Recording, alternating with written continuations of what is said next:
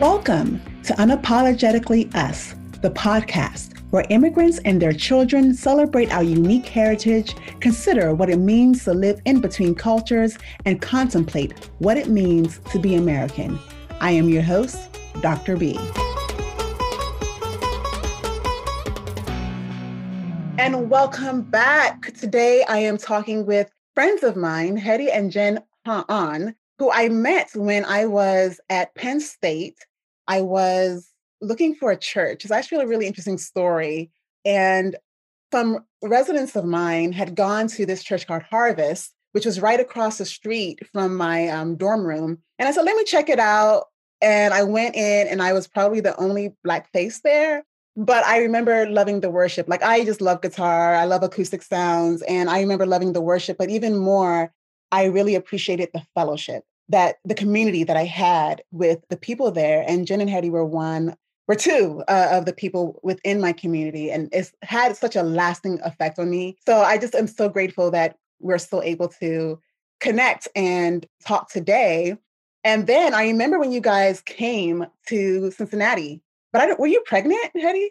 I was, you know, so recently that memory came up on my photo feed because it was 10 years ago. So, I was I was gonna ask yeah, how long ago was that? Yeah, okay. it was about 10 years ago. But I was pregnant with my oldest Ellie and she's turning 10 in September. So wow. Yeah, I remember. So you guys were doing a road trip and we went to Graeter's, the ice cream creamery here. And I remember it was like part of me trying to show you Cincinnati. And we got, I don't know if you remember, but one of you or both of us like one two of us got um a chocolate cherry chip ice cream and i liked it so much and i learned it was only available in february. I think it was it must have been february you guys came. So since then every february i go to get that ice cream and I, I literally I think of you guys every time I do it. Like I do it in honor of that moment when I discovered the ice cream and I make it part of my Valentine's Day thing. So I just want you to know how much I think of you at least every February. well, I think we'll talk a lot more over the next few minutes, but we found that ice cream at the you supermarket. Did?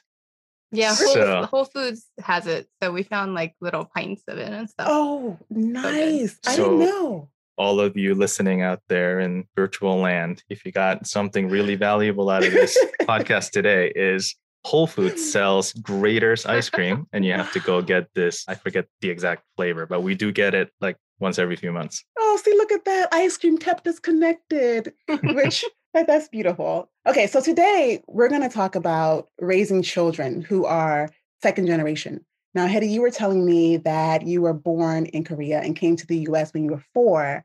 And Jin, you have a very interesting story. I guess I forgot this that you were born in Korea, but you lived in Argentina mm-hmm. from three to 12.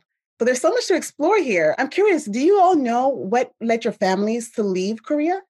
I can go first. As I get older, it's interesting trying to get to know what my family is about because some things that I just kind of accepted when I was a child. But as I get older, I'm like, wait a minute, why did we go to Argentina of all places?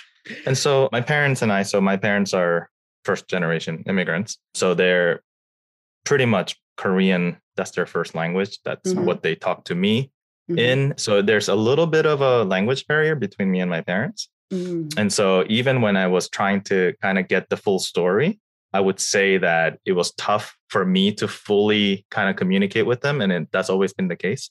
So when I when I asked them, I, it was kind of an interesting story. They pretty much they said that they saw an ad in the newspaper that said, "Hey, you can immigrate to Argentina and have all this land." And and they, my dad is the oldest out of uh, six, and my mom is not the oldest, but she's like out of seven. And they lived in this tiny little room, and it it was just this kind of a dream of more space, you know, having more more space. And so right. that's what I'm told that pretty much. And then it's kind of funny, like they saw it and then they didn't really think about it. And then they're like, wait, we got to do it. And then they couldn't find the ad. And then they were like hunting to go find that newspaper. Then they found it. And then pretty much, you know, they left everything behind. The, the full story goes along something along the, the lines of like they packed bags and they packed a tent because they didn't really know anybody in Argentina. And the, the plan was you know they they read about the weather worst case we're just gonna go find a place and just pitch a tent but they ended up meeting some people on the airplane and my dad of all the traits that that I kind of admire about him is he's extremely street smart.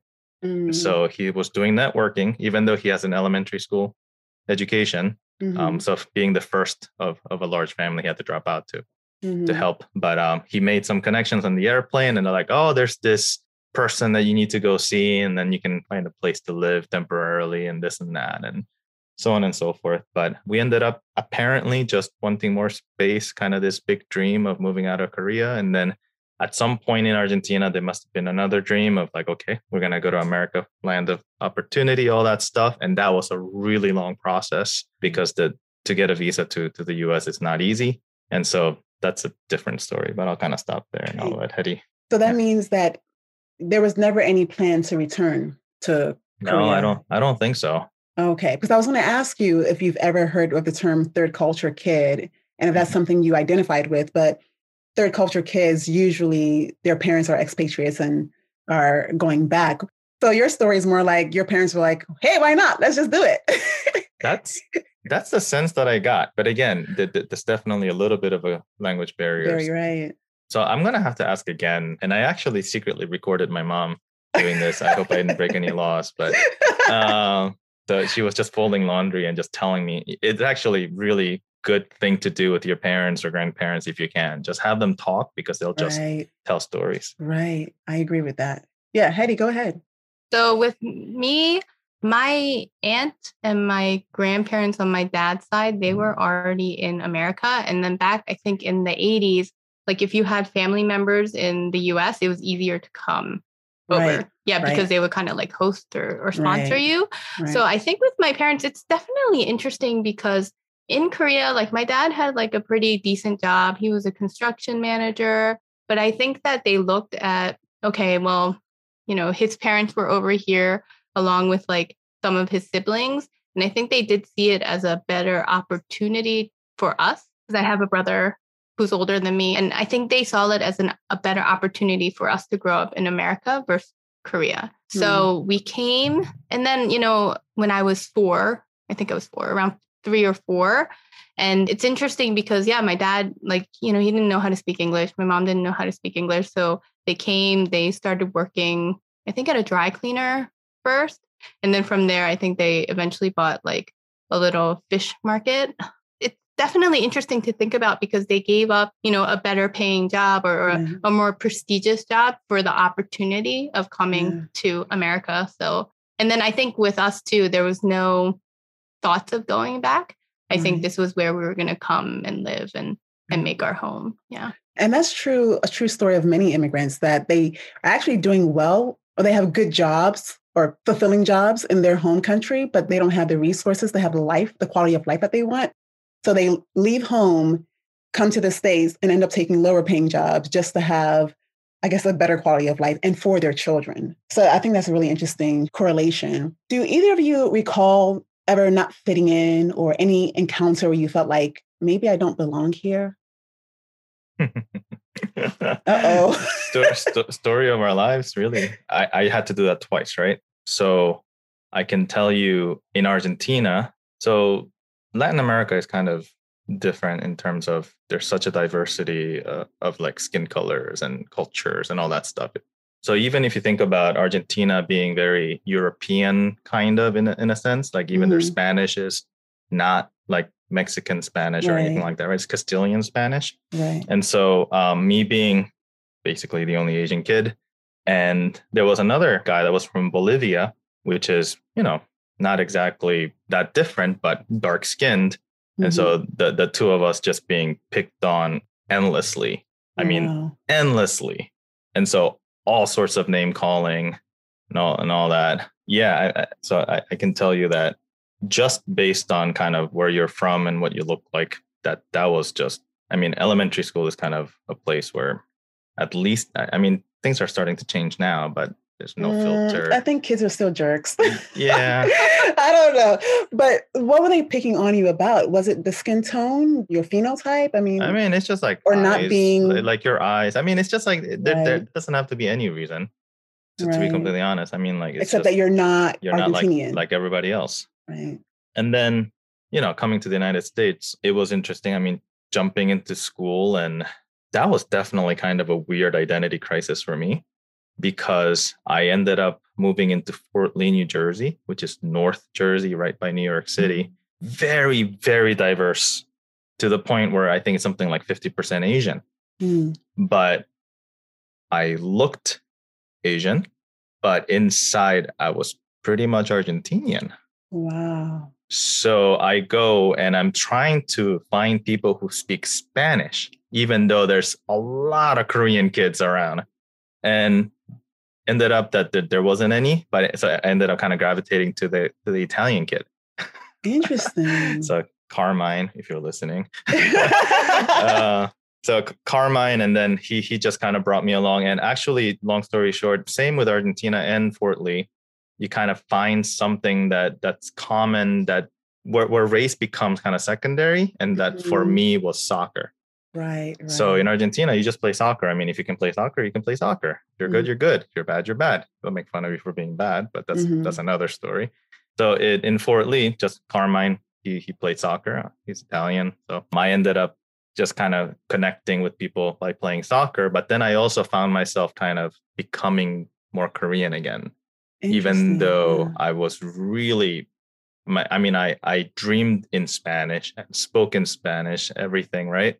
And then I ended up kind of hanging out with the Korean kids and becoming what we call a fob, fresh off the mm, boat. Right. Except I wasn't really fresh off the boat at all. So right. I was a fake fob because I came off the boat from Argentina. Right. And so right. I just kind of became something else just to kind of fit in to make friends. It was it was a very interesting time. Yeah. Yeah, I was going to ask you do you think that was intentional? Like did you see yourself purposefully working towards becoming more Korean? Like, did you intentionally hang out more with the kids, or was it just a byproduct of your community? Like, that's the community you ended up in, and so you found yourself gravitating towards becoming more Korean. I don't, I don't know. I mean, I was like fifth, sixth grade around there. So I don't think it was really an intentional thing that I did, but maybe more like almost like survival, right? You're right. Just like right. you're you're there. You you literally cannot communicate with people. mm-hmm. Like literally. I mean, I remember like one of the girls in class like coming to my desk and giving me some books and like she'll say the only word that she knows is like here is like it's like your books in Spanish. And I'm like, whoa, okay. And like that's the only thing that we could say to each other. And like mm. and nobody spoke Spanish. And so I think just there's a need for us to try to connect with people, right, to try right. to try to fit in. So um, I think I just ended up finding you found your place among the Korean yeah. American or Asian yeah. American students. And I, again, I don't want to dominate this conversation, but that's kind of funny because I ended up changing some more, even though there was a big group of my friends that just, you know, hung on to that. Mm-hmm. And, and, they didn't really want to kind of assimilate further to the United States. And right. so there was definitely kind of a weird culture of like people who, even if they could speak English, they mm-hmm. would just stay in ESL, English as a second right, language. Right. They would stay on that track forever because it was like yeah. you didn't really have to work that hard.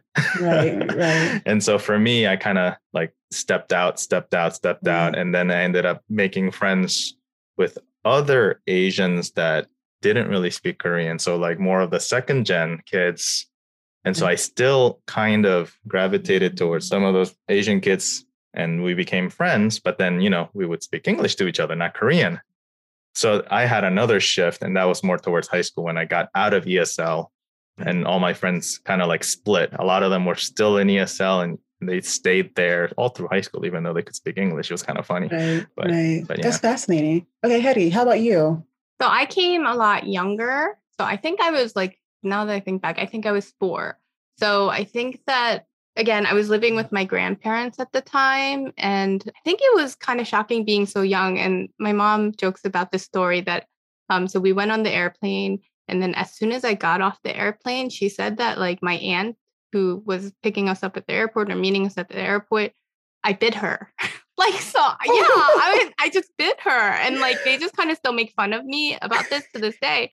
But I think I must have just been overwhelmed because I don't think I was ever on an airplane before. I was young and I think I was scared just going mm-hmm. somewhere completely new. Mm-hmm. And I think mm-hmm. for the first year, you know, because I didn't go to preschool or anything, I was just home with my grandparents. I was still in the Korean language, right? Like I didn't really learn too much English, maybe just mm-hmm. watch some TV here and there. So when I started going to elementary school, I was also in the ESL English as a second language program.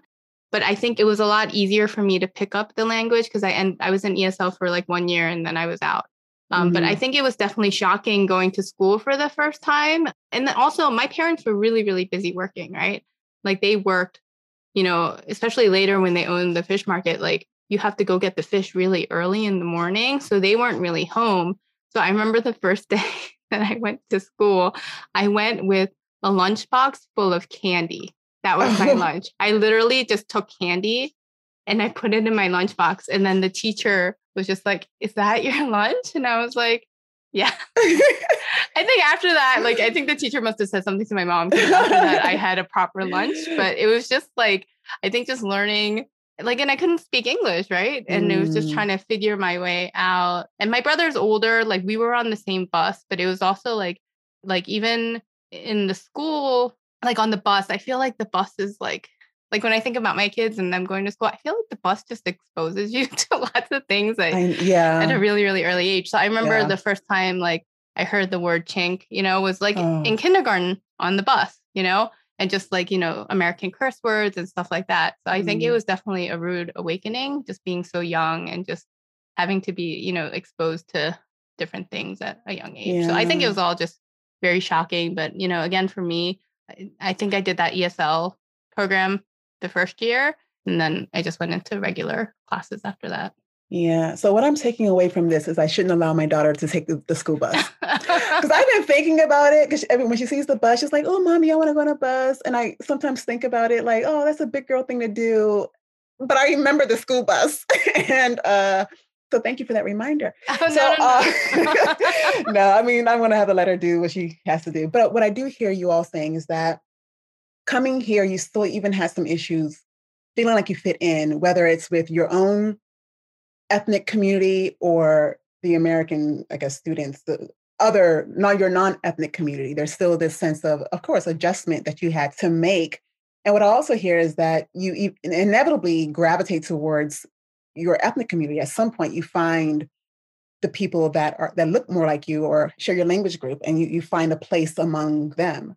If I get that wrong, let me know. But that's sort of what I take away. And, and, and Jin, to your what you were saying, some of the literature that talks about these cultural identity adjustments speaks to that. And they usually a lot of their research uh, is on Asian Americans, specifically Korean or Chinese American students, where they either totally reject their culture or they totally embrace their culture. And a, one indication of that is the friendship groups they choose. So that's why I was asking you whether or not did you say to yourself, uh, you may not have remembered, but did you have an internal, like, I'm going to kind of stick with these guys? Or did you kind of just look for people who are interested in soccer? So that's why I was asking that question. Because it's sort of, at least they argue that it's like this internal motivation that we have to fit in, to belong somewhere.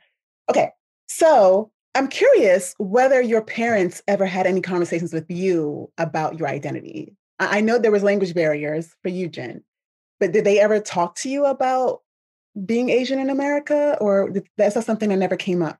So I would tell you 100% that the tone of those conversations is different than kind of what we would have in mind right now in the year 2021. Right. Where if you talk about identity, racial identity, it'd be like, okay, you know, you're Korean, you're different, you should be proud of who you are. Right. That, that like embrace the differences, that kind of a tone as opposed to i think that the way that we were raised i mean the kinds of things that that it would be like the things that have been imprinted on my mind which i, I don't know how much influence they ended up having now now that i'm sitting next to my, my wife over here but it, it would be the kinds of things that are like you are korean you need to learn how to speak korean write mm-hmm. korean read korean and you need to marry a korean person sounds like my dad. And that's it. That that's kind of the conversations you had. It wasn't like right. it wasn't much more much more than that. It wasn't this right. like deep thing about like your identity and like you need to be necessarily like proud of who you are or anything like that. It was more like you are korean. Like don't forget who you are and and, and, maintain the keep it in the within the culture or ethnic yeah. group. Was it the same for you hetty I think it's also like for me, my relationship with my parents, like they weren't home a lot because they were working so much.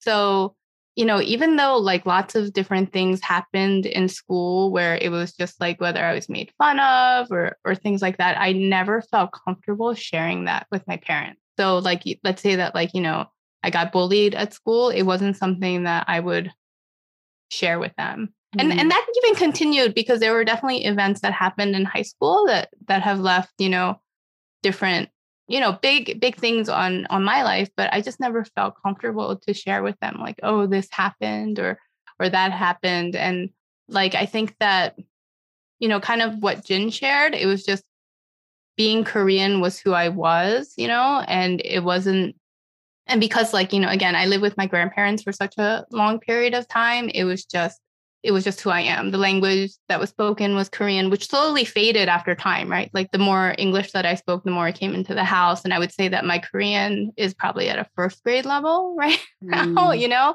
Yeah, it was nothing that we've ever really talked about. And I think it was just kind of like sometimes the dynamic of, you know, a parent child relationship in being Korean. I don't, you, do you feel that way too, Jin? Like just the relationship dynamic is different. And I hope that, you know, as we raise our kids, that it's you know it's a different dynamic where they right. if something happened with them and you know we've experienced this with ellie like you know in elementary school as well where the different incidents and has happened that she's more willing to talk with us about it and we could talk through her emotions and feelings so yeah i, I just feel like it's just such a different yeah. You know, I'm just realizing you two have Korean names, the but in contrast to what many maybe Chinese or maybe Japanese Americans do, at least, they changed their names. Did you ever have an American name or did your parents decide they didn't want to give you an American version of your name or something or well i still struggle with my name to this day right because mm. like in so what, my name is Hedy in korean and like when they came to america you know you basically have to to like say hey this is how i spell my name right and mm-hmm. it kind of stays with you because it goes onto your social security card and all your documents and so my parents thought that the HYE was a he sound, where a lot of people, when they read HYE, it's a high sound, like high mm-hmm. bye. Mm-hmm. So I think at some point in my life, like I tried to, for a while, I tried to correct my teachers in school and said, my name is Hetty. And then I remember distinctly having a teacher in, I think it was like elementary or middle school, who said, no, I'm going to call you Hyrie because that's how your name is read.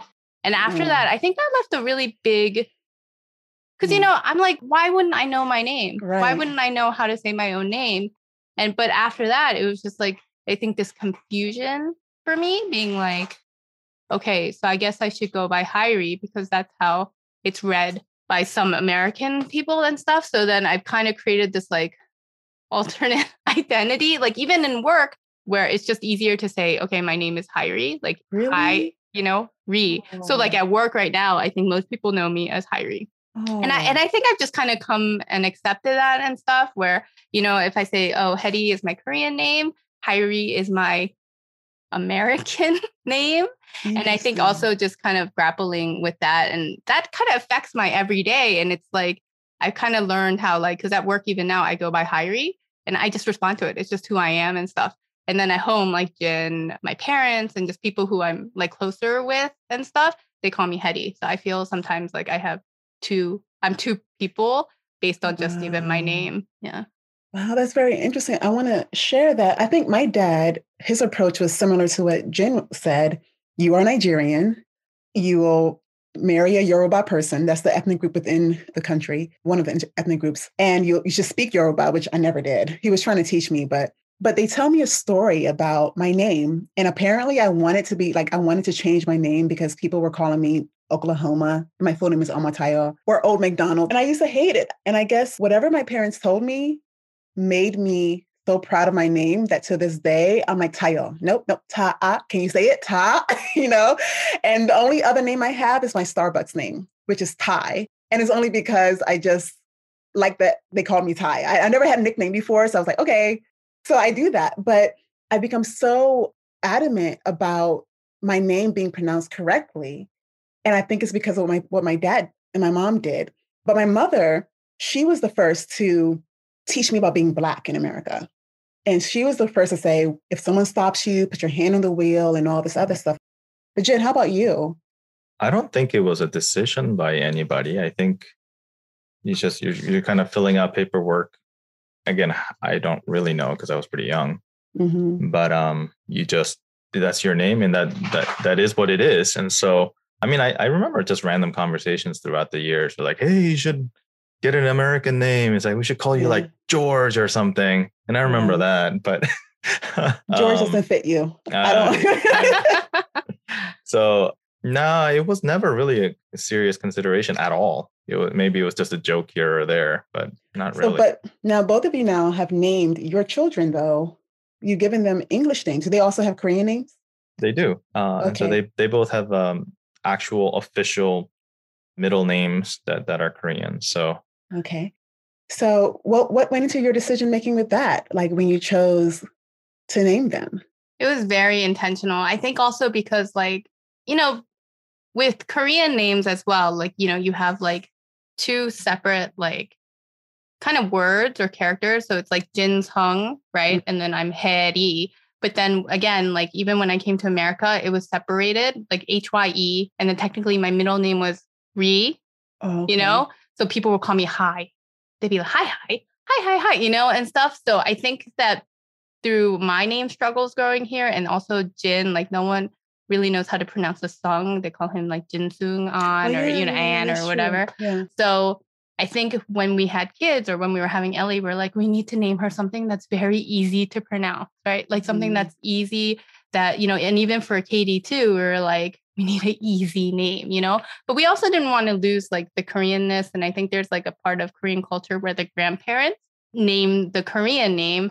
So we were like, well, we want to keep that in their name. And so that that's, that's something that they're proud of. And so we kind of you know, took the, their Korean name. Like, so Ellie's Korean name is Chihe, which means wisdom.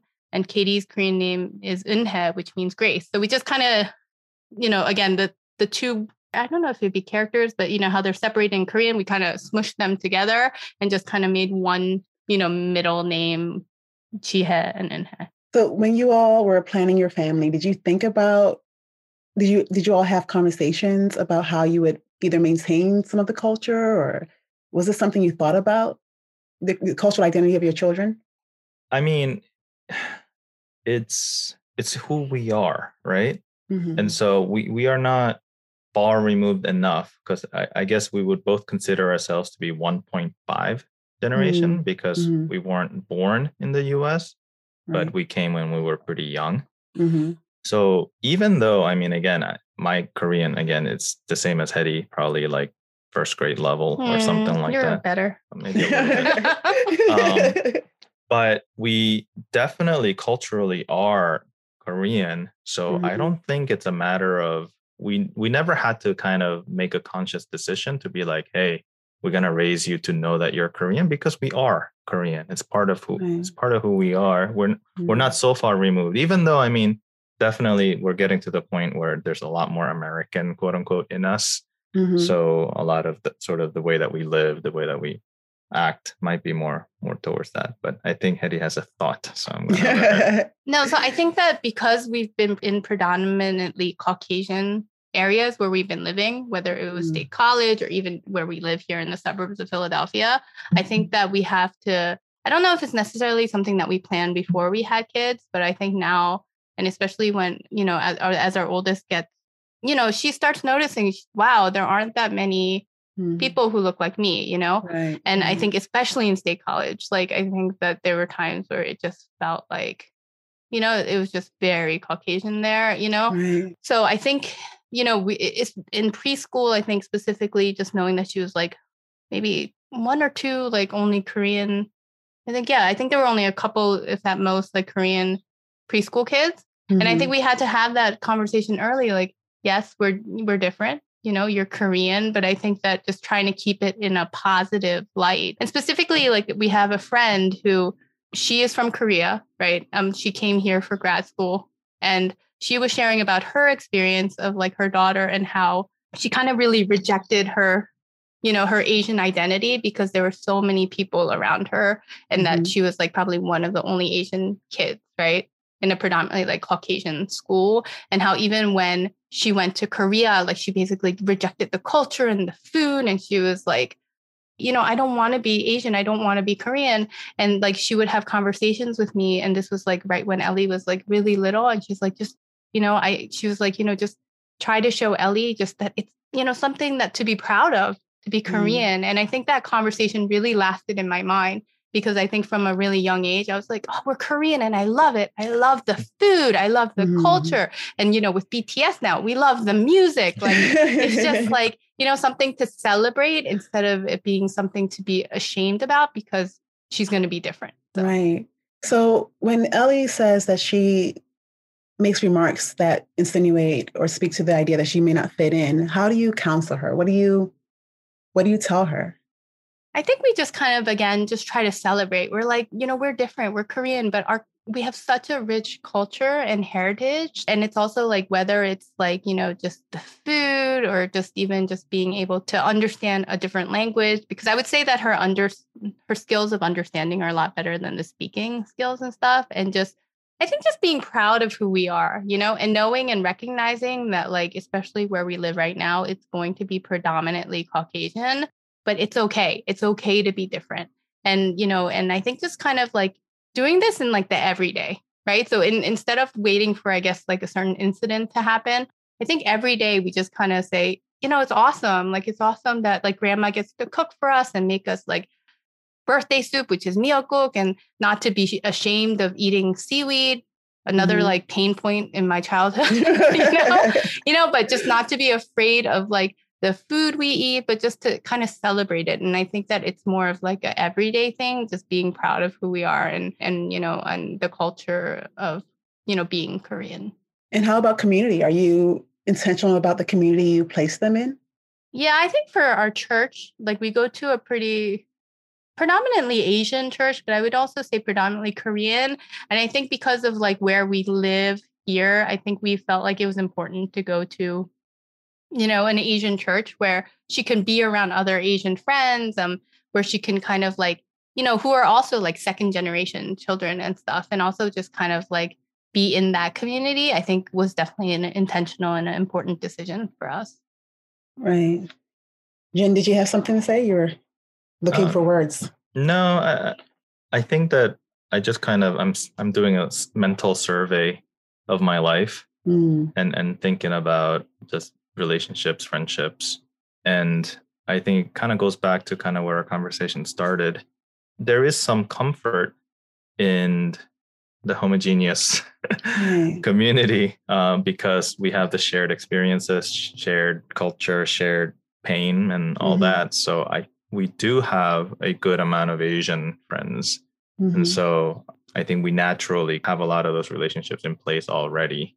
And so there's definitely a, a, a little bit of a weird I guess the way that our lives kind of work out is like, okay, I guess school and our school district and where we live is whatever, like 80%, 75%, somewhere around there. We, we just saw the numbers recently, Caucasian, and our church might be like 60, 70% Asian or something like that. It's kind of, it's just starting to shift a little bit now. But, but anyway, so honestly, as children grow up, I mean, it's definitely they point out kind of how we see things and uh, and they challenge our own understanding of things right mm-hmm. because i mean one of the very first conversations you're going to have with your kids if you're not black is mm-hmm. they're like hey how come we call them black because they're actually not right, black they should right. be brown or yeah. you know that's one of the yeah. very first conversations yeah. we end up having and then we have to kind of talk about like okay what can we say what can we not say mm-hmm. and all of that stuff.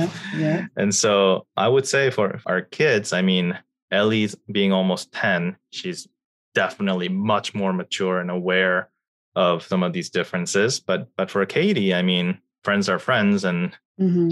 they choose their friends based on just you like paw patrol? Okay. Yeah. You like avengers? Okay. I mean it's yeah, so it's yeah but I feel like even at a really young age, like even this year, she did kindergarten through Zoom, right? And mm. um, in the online class that she did, like there were probably like four or five Black students, right, out of a class of like 25. And that's like with the demographics in our district, it's right. a pretty good amount. And like eh, she would notice, she's like, oh, I have like four right. or five Black friends in my class and stuff. And mm. she would mm. say stuff like that. And I'd be like, that's so awesome. Like, that's so awesome mm-hmm. that you mm-hmm. get to meet different friends and make different friends who are like Asian or black and and I thought that that was actually one great thing about kindergarten for her mm-hmm. this year and with like going online. So I just feel like even at a young age, they they notice. You know? They do. In fact, the psychologists believe that around the age of three or four, they can tell. If they can tell the difference between a green crayon and, and a brown, you know, they they know colors and they see differences in hair texture. My my daughter is always like, "How come my hair doesn't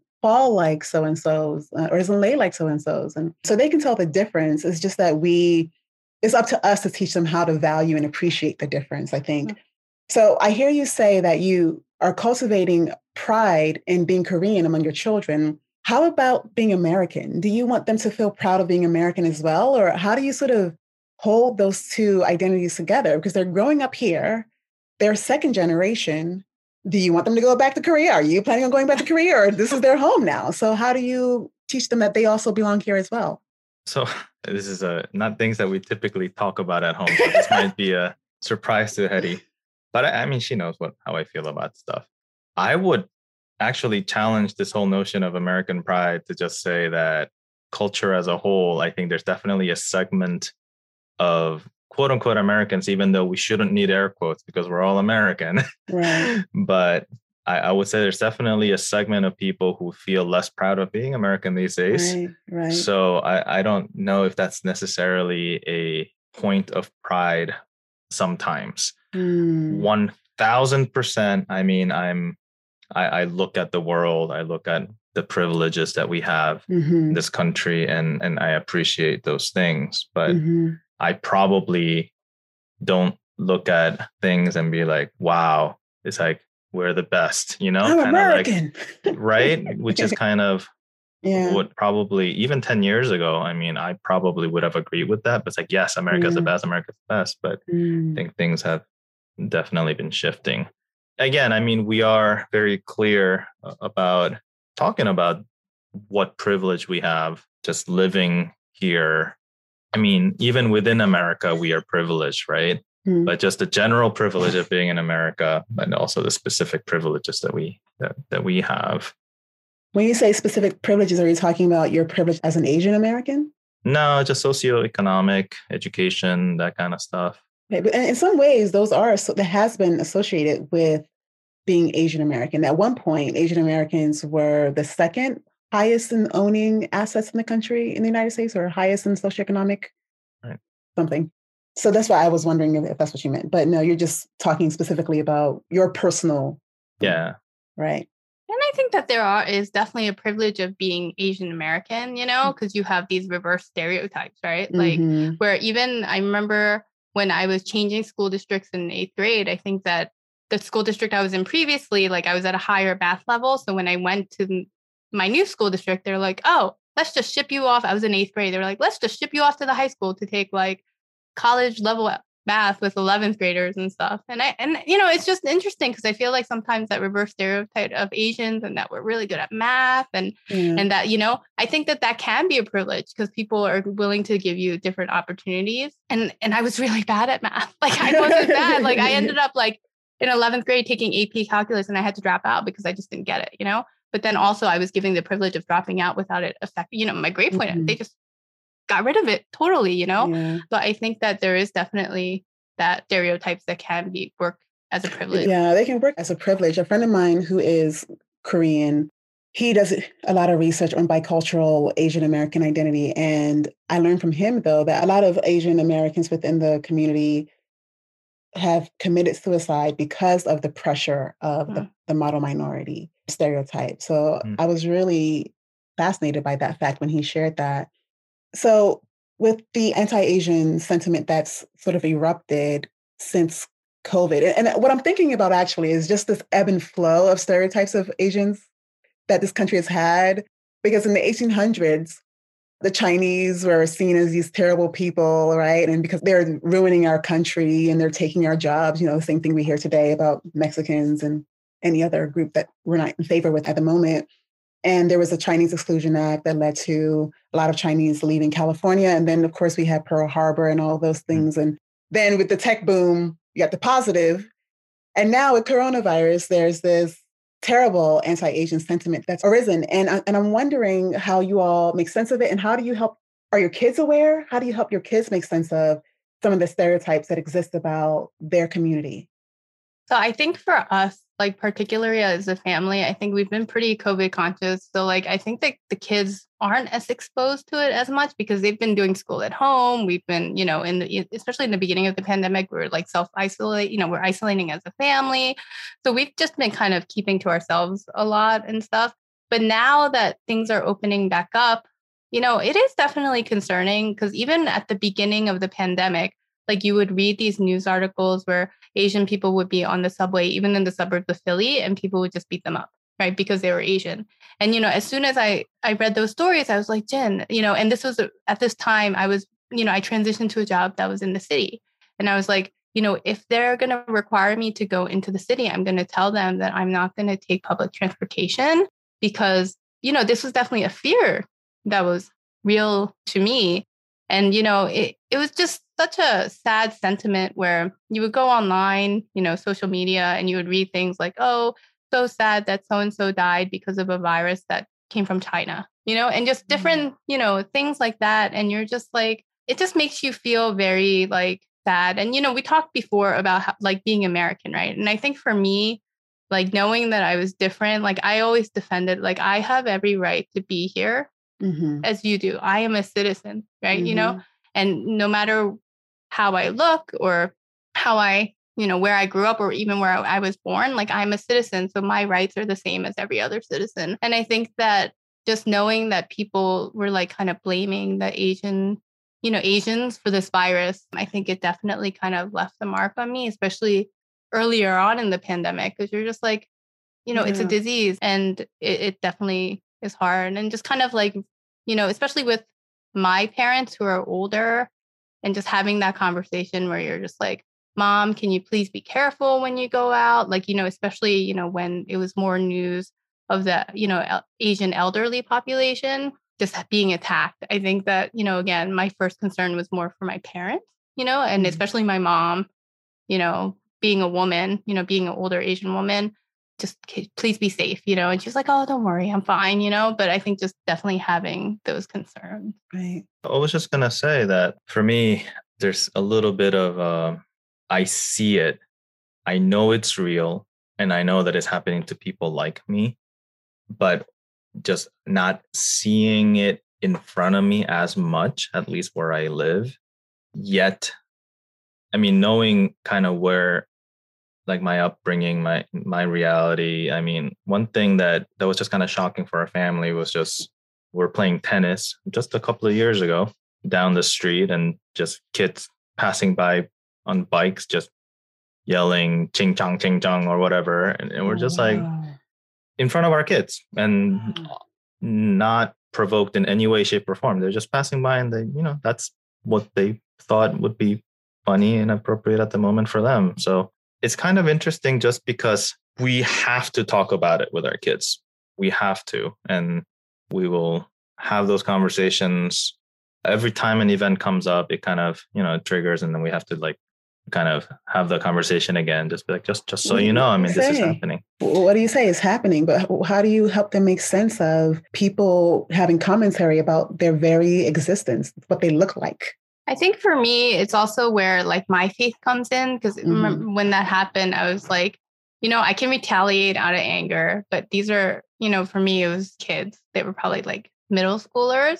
So I did say, hey guys, that's not okay for you to say something like that. Mm-hmm. Maybe a little bit more spirited than those words.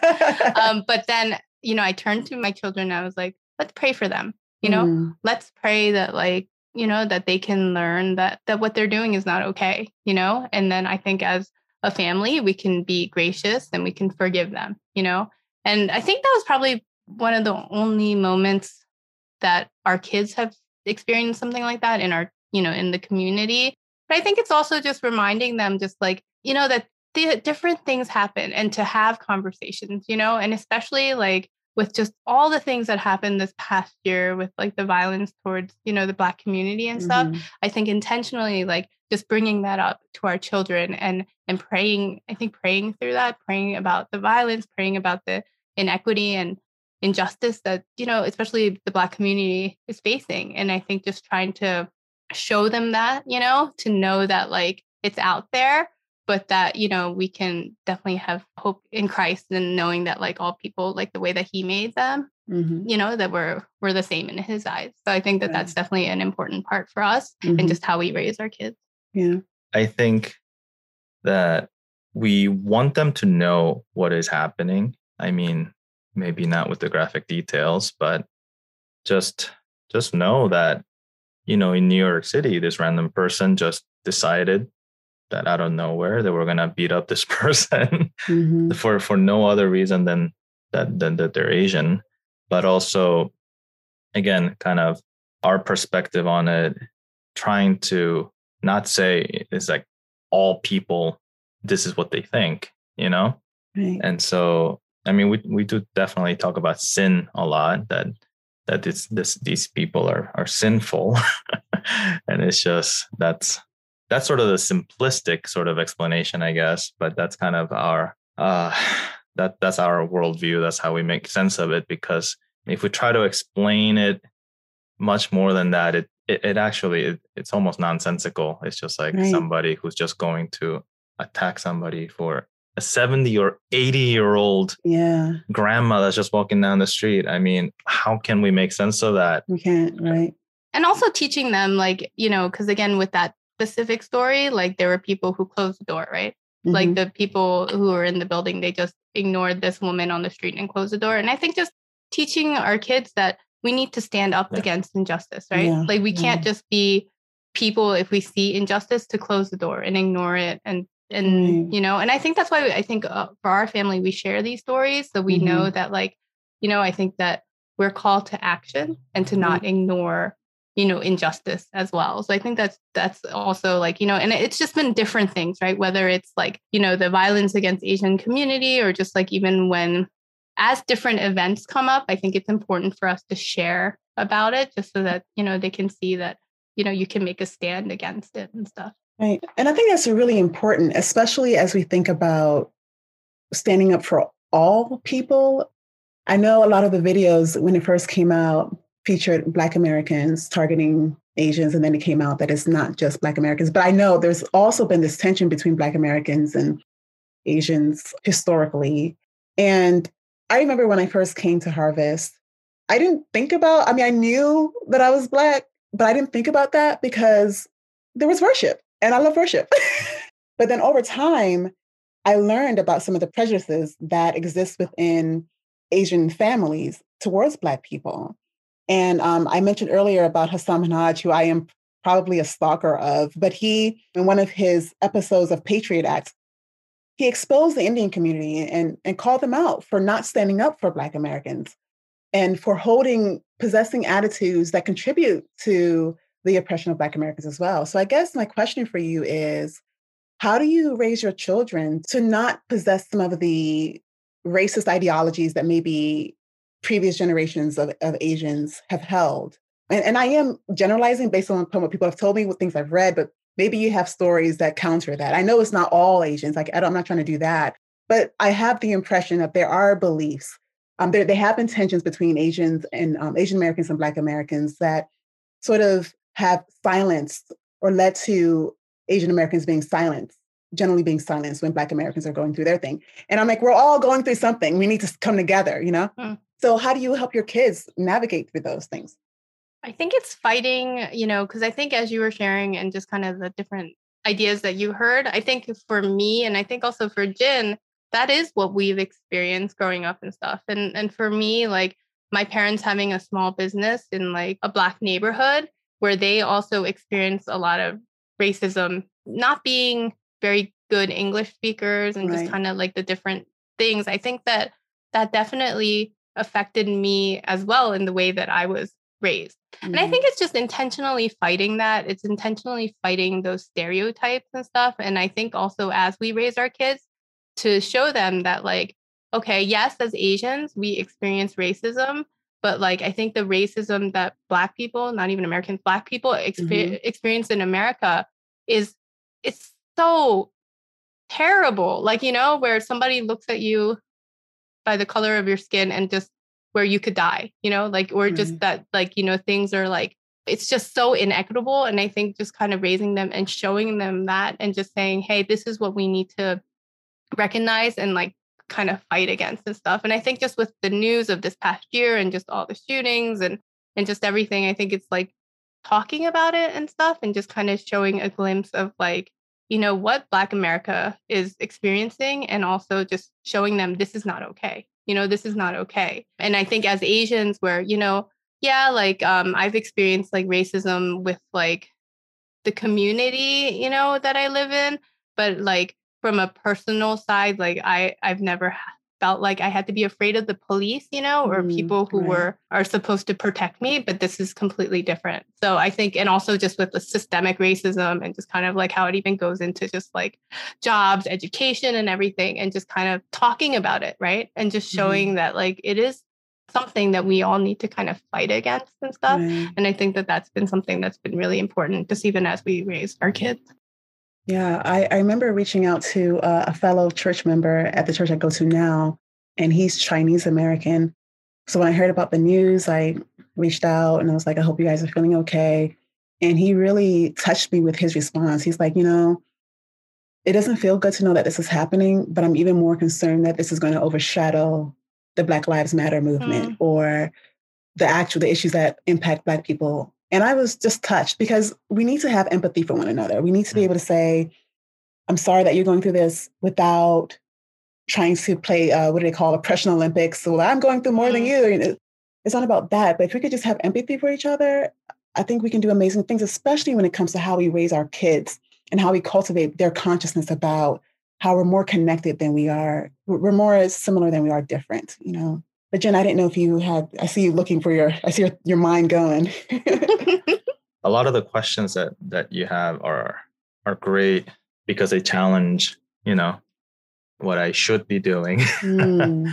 but i think generally the answer that i keep think kind of go- going back to is if it's not part of who i am it's going to be tough to instill really change Mm. and so when I think about like how do I raise my kids to be X, Y, and Z and to have certain types of values, certain types of beliefs, I think it's yeah, I just think about okay, that we need to be consistent in daily, you know, being the type of people that that we want them to be, you know? Mhm. Yeah. So that that's kind of what I keep kind of thinking about yeah. as I as I look around the room, ch- chasing my thoughts. yeah, I saw your eyes going. Yeah. I think about my daughter, and admittedly, I was trying to run away from the Nigerian community when I got here because there's a reputation of Nigerians being nosy and all that. I mean, but it depends on what community you're talking about. I was just used to that where I grew up. And then I became pregnant, and I'm like, I want her to have a community. Mm. And I worked towards building that because I didn't want her to be ashamed of her name. But then I got to a place of, I want her to have friendships like me. Like I have friends from all over. I want her to, to know that people are different and it's okay and to embrace the differences. And um, where I live in Cincinnati, I haven't yet accessed the diversity that I am looking for. But thankfully, I have all these other friendships, but everyone's, you know, they, you guys don't live here. But I'm hoping that through connecting with my friends' kids, that she can cultivate a sense of, yeah, you have your heritage, I have mine, and Mm. We're different, and this is the food you eat, and I can try your curry, and you can try my egusi stew, and and we're okay. I want her to feel comfortable in that, and I also want her to have a sense of self that is connected to something greater. Of course, her spiritual identity, who she is as God's creation, but also as a person who's a part of a larger global community. And one way I think I can do that, I'm hoping to achieve that, is through the friendships I'm trying to cultivate for her. or so maybe I'm doing too much, but I'm, I'm hoping that through my friendships, that maybe she can meet other kids who are not just Nigerian, who are not just white American, but have a different background. So I'll, I'll end with this. So I mentioned to you this book that's coming out, Dreams for Our Children and you weren't able to write a letter for the book. But I'm curious, in two sentences, what do you want to say to your children to prepare them for their future in the United States? Two sentences. it could be more. I was trying to guide you here, but you know. I think that my it's kind of what I live by, and so I would want you know that's kind of what we want for our children, right? To kind of grow up with the same same values that we have, and so at the expense of oversimplifying things, I think sometimes we maybe we need to oversimplify certain things. I think that for me, just I kind of go back to when when Jesus was asked what the greatest commandment is. I mean, mm-hmm. he simplified it to love God, love your neighbor. And so I think if they can do that, regardless of where they are, again, it's not necessarily about whether you're in America or or Korea or Argentina, but I think if they can keep kind of the, their priorities straight, really love God and love people, I, I think they'll be all right. Yeah, that that that it's simple, but really, really, really hard to do, and like to really love love people, you know. It is yeah. because um, I think we're kind of selfish by nature, but yeah, yeah. And I was thinking the same thing for my first sentence, and then I think for a second sentence would be to accept who they are. You know, just know that, like, especially with my oldest, like, they don't need to be perfect, right? Mm-hmm. But just to kind of also just be proud of who they are, accept who they are. I think that that would be my second sentence. Wow. Well, Hyeri and Jin, I appreciate you sharing your stories and your insights with me and with my listening audience. And I look forward to being able to talk to you some more. So thank you so much for being a part of the show. Well, thank you, Tayo. Thanks for listening. If you enjoyed this episode and you'd like to help support the podcast, share with others, and leave a rating and review. You can also follow the Unapologetically Us blog. That's un apologetically us.com.